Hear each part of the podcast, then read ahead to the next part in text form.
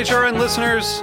As we celebrate our 15th year, we are deepening our commitment to giving voice to the next generation of food systems storytellers, and we need your help. Our internship and fellowship programs help activate new possibilities for underrepresented and underestimated young people through experiential journalism, audio engineering, and production training.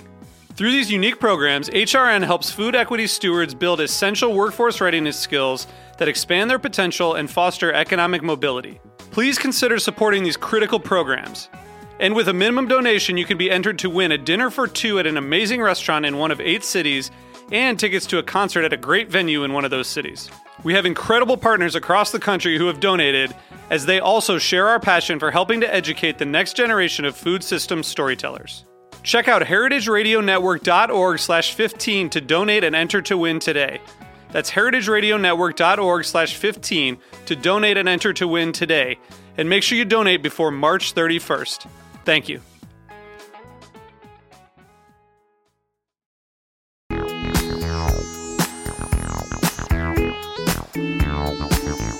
Dyed Green is a new series from Heritage Radio Network.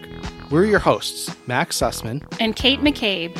And we founded Bog and Thunder, an Irish food and travel company that features the best of the country's food revolution. We know people have preconceived notions about Irish food. Because of the famine, people, when they think about Ireland, they think about beer, whiskey, and potatoes, right? And that's it. So we're sort of pigeonholed as sort of drunks and potato eaters. We are going to show you that Irish food is so much more than that. Each week, we'll talk to some of the most exciting and unexpected people.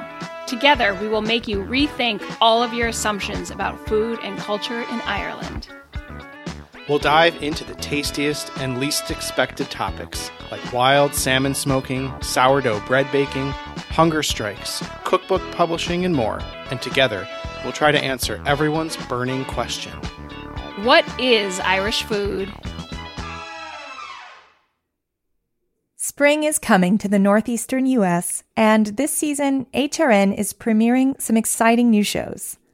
You just heard Kate McCabe and Max Sussman, co founders of the travel company Bog and Thunder, and our hosts on the soon to debut show Dyed Green. This episode of Meat and Three is packed with sneak peeks into our fresh out of the oven podcasts. Anyone who's passionate about food and where it comes from will find something to love. Grab a fork and whet your appetite as we meander through this meal for your mind. I'm Katie Mosman Wadler, and this is Meat and Three on HRN. Meat and Three. Meat and Three. Meat and Three. One meat, three sides. Food, news, and storytelling. A square meal for your ears. Meat and Three.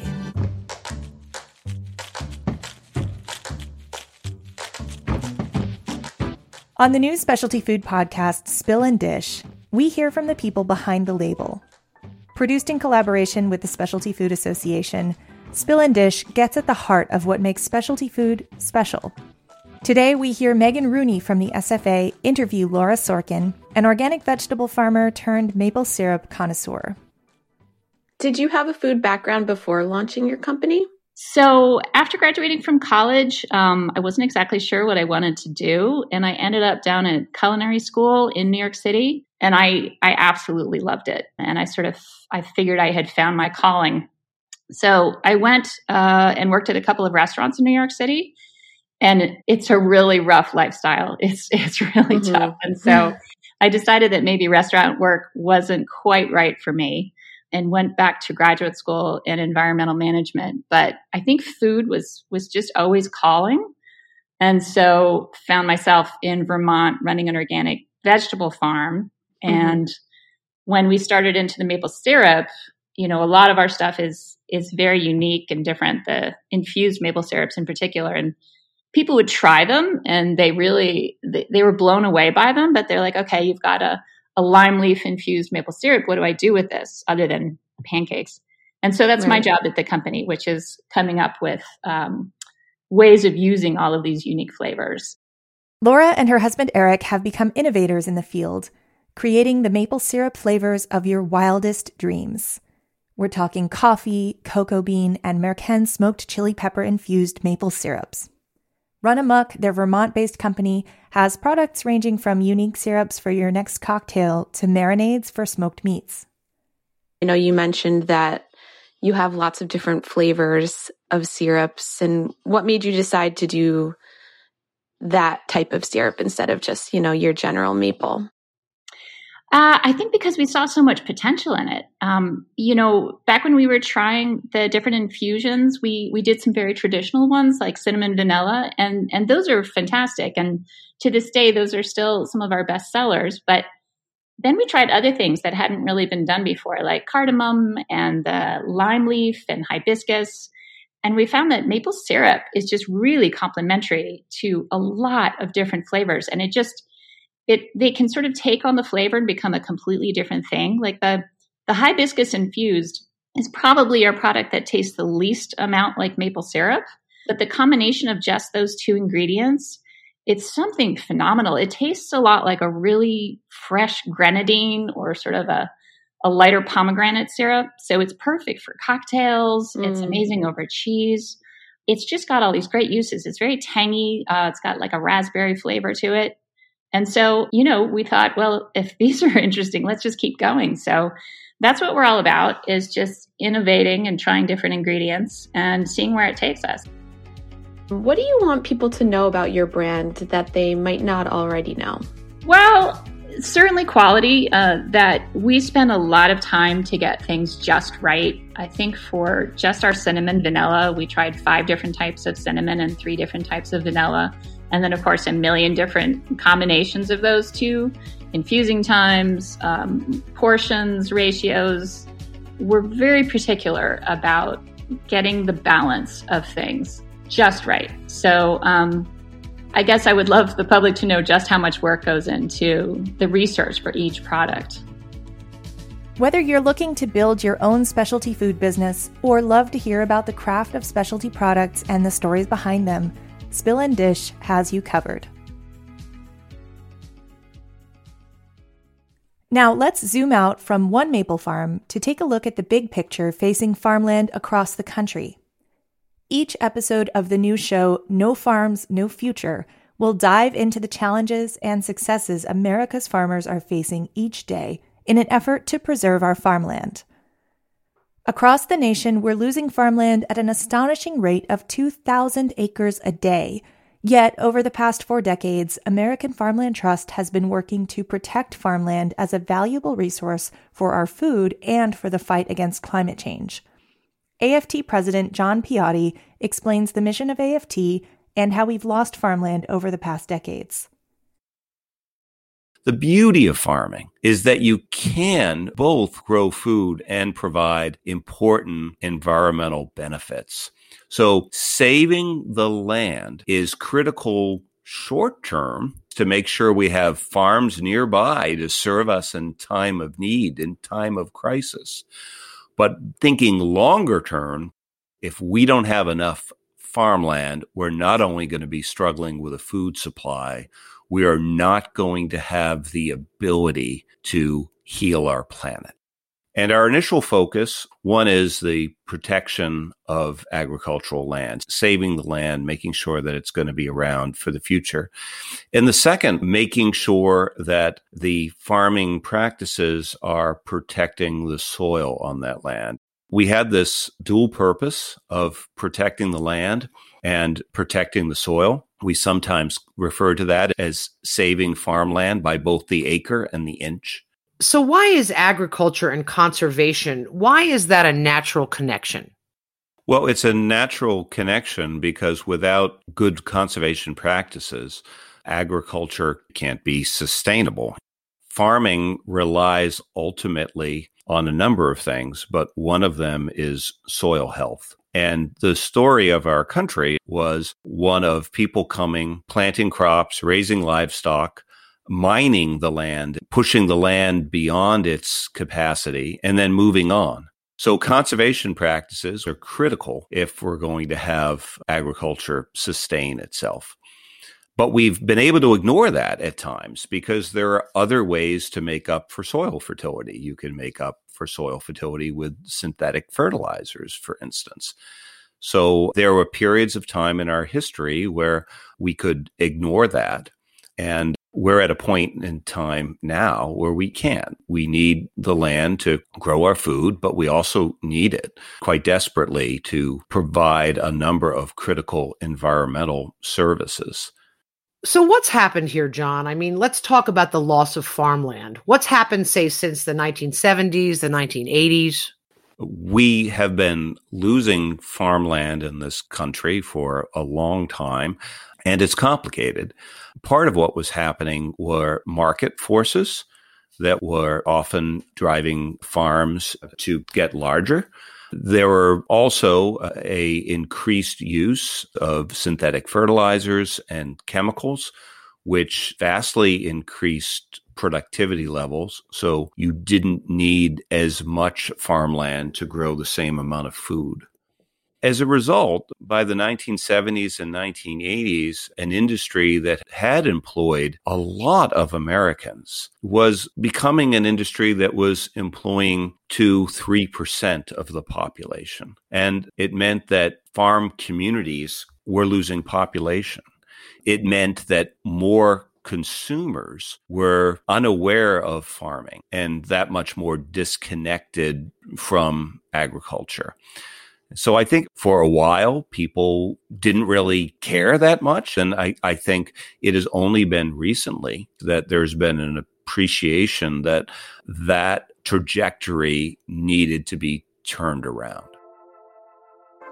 We'll be right back with more Meat and Three after a short break.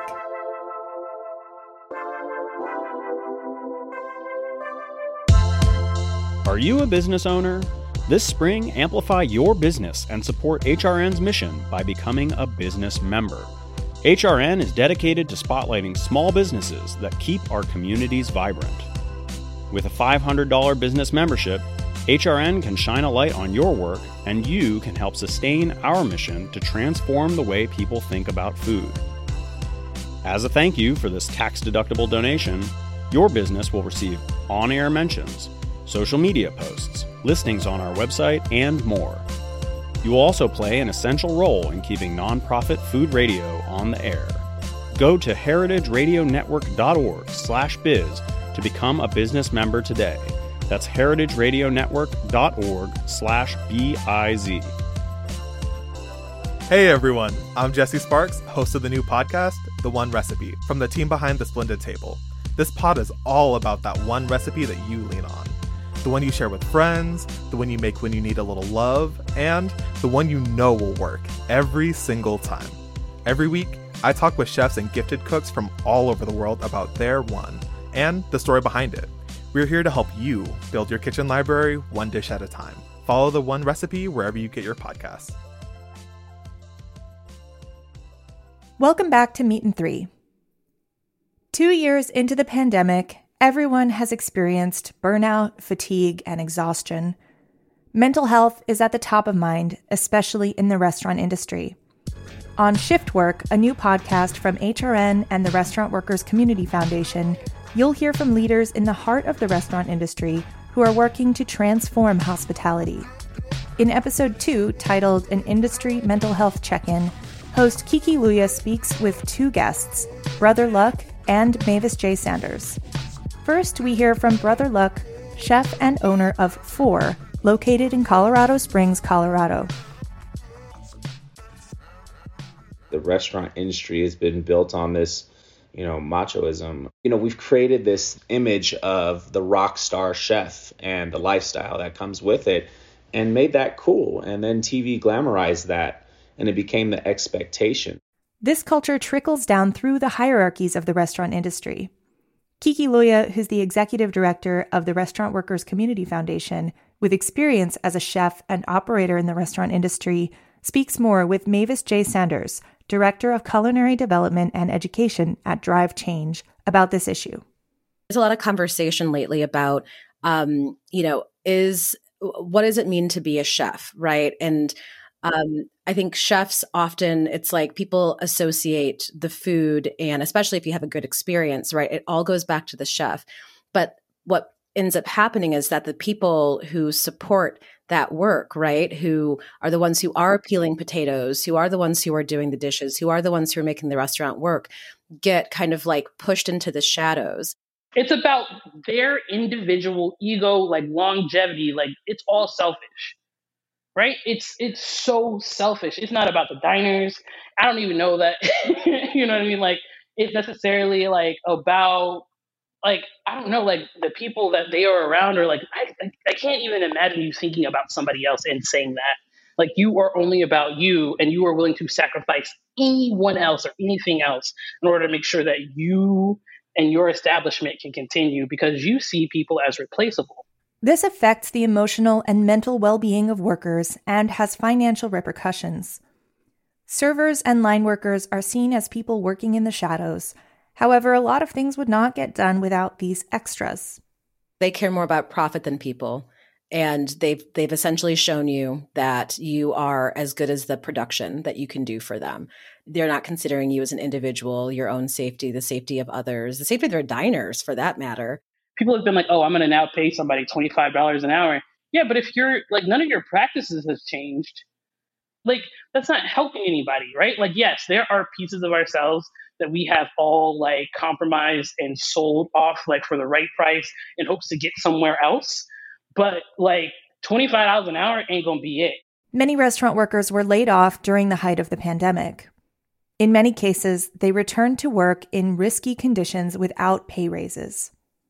Our industry is still in the middle of a reckoning, and that's why restaurants are still closing left and right because restaurants are supposed to be food centers they're supposed to be pillars of community. And when you take that and you sell that community in order for it to be all about profit then you're going to fail eventually. Actually and I, i'd love to ask you that like what has changed? Like you know since 2020 actually i'm not going to lie to you i feel a little disappointed in some some sectors of our industry because when you're a leader in the industry, like you should really you have the opportunity to be out front and like make real change. And there haven't been enough um, like highly recognized leaders that have stepped up and done something different. The restaurant industry needs an influx of determined and compassionate leaders who are willing to pave the way for change. Hear from some of these changemakers about how they see the future of hospitality on ShiftWork. In addition to covering mental health, the podcast tackles racial injustice, discusses entrepreneurship pathways for immigrants, and looks at avenues to support parents in the industry.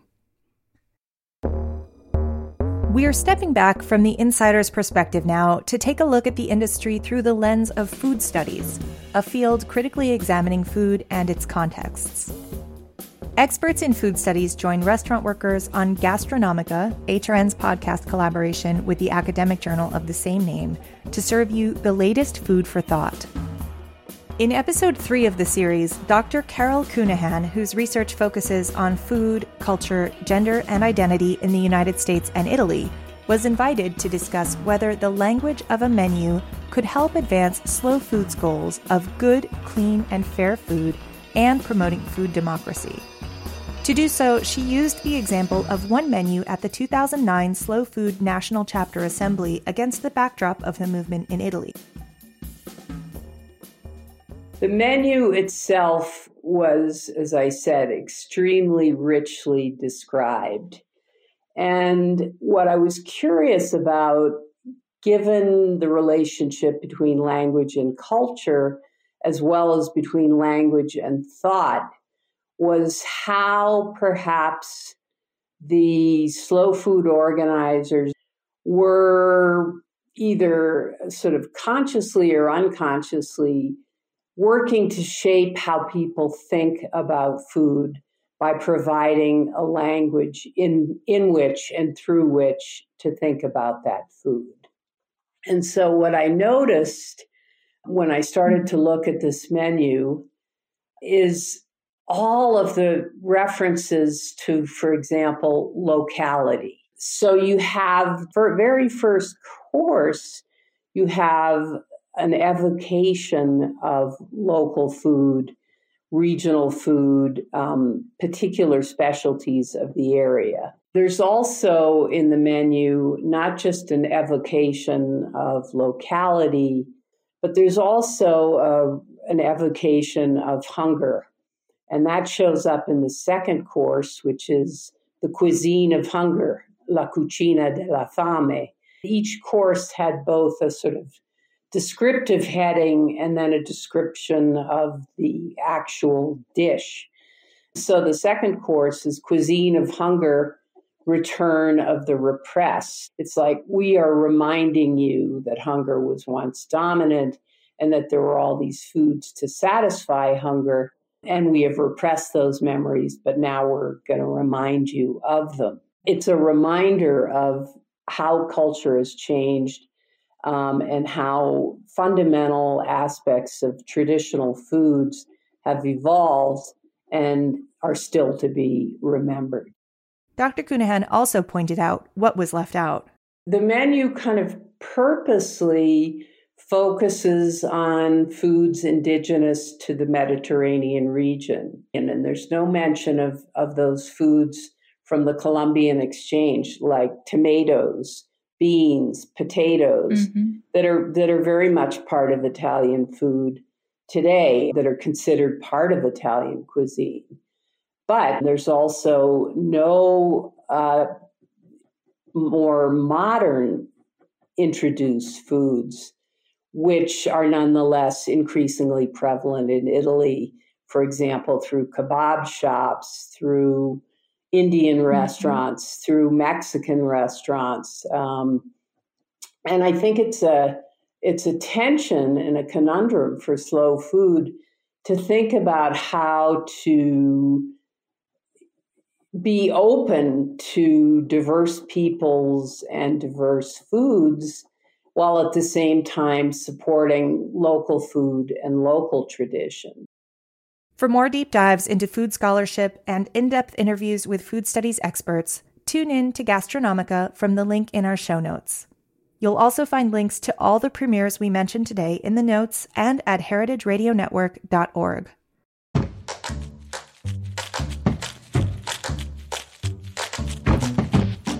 Special thanks this week to Anna Kenny, Autumn Jemison, Alex Tran, and Sophie Talcove Burko. Meat and Three is produced by Matt Patterson, Dylan Hoyer, and me, Katie Mosman Wadler. Our audio engineer is Matt Patterson. Our theme song was composed by Breakmaster Cylinder. This program is supported in part by public funds from the New York City Department of Cultural Affairs in partnership with the City Council. Meat and Three is powered by Simplecast. Meat and Three is a production of Heritage Radio Network, the world's pioneer food radio station. Learn more at heritageradionetwork.org and follow us at heritage underscore radio. And please stay in touch. Whether you have a story idea or would just like to say hey, write us at ideas at meetand3.nyc. That's all spelled out.